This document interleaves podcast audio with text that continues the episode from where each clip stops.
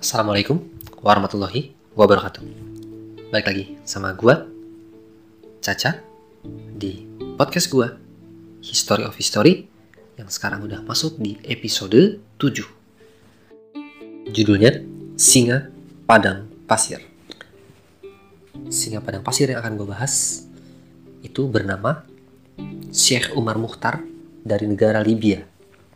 Ya, jadi uh, sebelum gue mulai ceritanya, gue mau coba jelasin dulu nih tentang negara Libya. Lokasinya di mana supaya lebih kebayang. Jadi buat lo yang belum tahu, Libya itu uh, sebuah negara di Afrika Utara. Dia sebelah uh, barat, sebelah timur maksud gue, itu bersebelahan dengan Mesir. Sebelah uh, baratnya dia berbasa, berbatasan dengan Aljazair, sebelah selatan ada Niger sama Chad. Nah, di sebelah utaranya dia berbatasan dengan Laut Tengah. Sebelum tahun 1911, si Libya ini tuh berada di bawah kekuasaannya Khilafah Utsmaniyah. Jadi kan dulu uh, Islam punya khilafah ya. Khilafah Utsmaniyah, pusatnya di Turki. Kekuasaannya itu membentang dari Maroko sampai Maluku. Satu per tiga dunia itu di bawah kekuasaannya Khilafah Utsmaniyah. Libya termasuk di dalamnya di dalam kekuasaan Khilafah Utsmaniyah. Tapi pas tahun 1911, jadi waktu itu kekuatannya si Khilafah Utsmaniyah ini udah jauh melemah nih. Udah banyak kemunduran gara-gara berbagai faktor.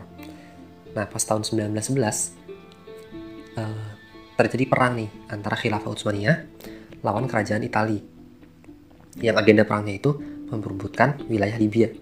Karena yang tadi gue bilang, Libya di sebelah utara berbatasan dengan Laut Tengah. Setelah Laut Tengah itu ada Italia sebelah selatannya Itali itu Laut Tengah. Jadi intinya dekat lah. Itali ke Libya itu dekat. Jadi Itali uh, ngambil wilayah Utsmaniyah yang paling dekat dengan dia untuk merebutnya dari Khilafah Utsmaniyah. Dan sayangnya di perang itu Khilafah Utsmaniyah kalah. Jadi wilayah Libya berhasil dikuasai direbut oleh kerajaan Itali. Nah, rakyat Libya nggak tinggal diem dong. Karena penjajahan Itali udah mulai nih di sini. Yang bikin rakyat Libya banyak menderita, ya seperti biasalah zaman kolonialisme kita tahu kan kita dijajah dulu kayak gimana gitu penderitaan rakyat-rakyatnya. Nah dari situ muncul pejuang-pejuang Libya yang memberontak ke penjajah Italia. Pemimpin pemberontak bernama Syekh Omar Mokhtar tadi.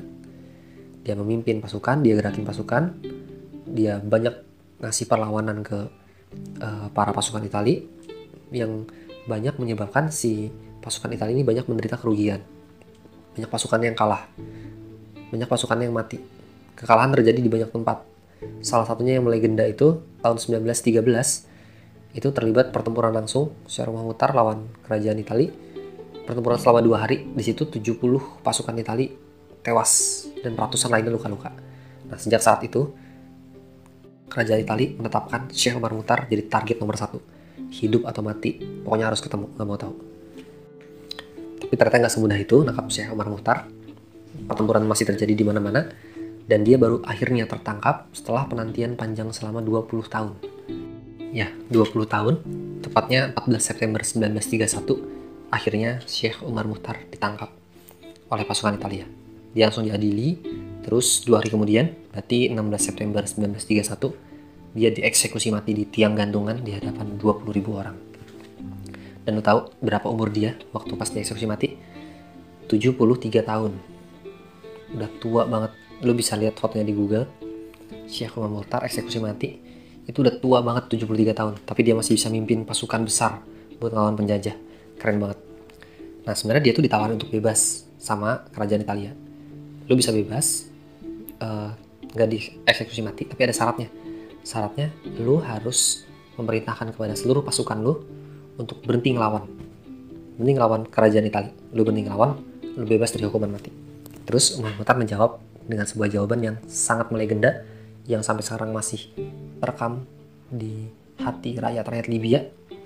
Jawabannya gini, jari telunjuk saya yang menyaksikan di setiap sholat bahwa tidak ada Tuhan yang berhak disembah selain Allah dan Nabi Muhammad utusan Allah tidak mampu menulis satu kata pun untuk berdusta bahwa kami tidak akan menyerah, kami akan menang, merdeka atau mati. Itu jawaban terakhir dari Syekh Umar Mukhtar dengar jawaban itu nggak ada cerita langsung dieksekusi mati di tiang gantungan 16 September 1931 sang singa padang pasir akhirnya meninggal syahid di atas tiang gantungan sampai sekarang dia masih uh, dikenang sama rakyat-rakyat Libya, bahkan dia jadi simbol perjuangan dunia Arab dan juga simbol perjuangan dunia Islam. Tapi gue 90% yakin, lu pasti baru dengar nama nih orang. Ya, karena semua pahlawan-pahlawan kita, pahlawan-pahlawan Islam, itu akan ditutupi sejarahnya. Karena yang menguasai media saat ini adalah mereka. Gitu. Nah terus apa sih yang terjadi setelah kejadian ini? Gimana akhirnya Libya bisa merdeka? Terus apa yang terjadi sama Libya setelah merdeka? Nah itu juga seru banget. Gue akan bahas di episode selanjutnya. Episode 8 dan episode 9 insya Allah. Karena Libya itu negara yang penuh dengan kontroversi sampai sekarang. Jadi kalau nonton episode ini, lo harus nonton episode selanjutnya. Sekian dulu dari gue. Semoga bisa menginspirasi. Jangan lupa sholat. Dan sebelum sholat, jangan lupa wudhu. Nama gue. Caca.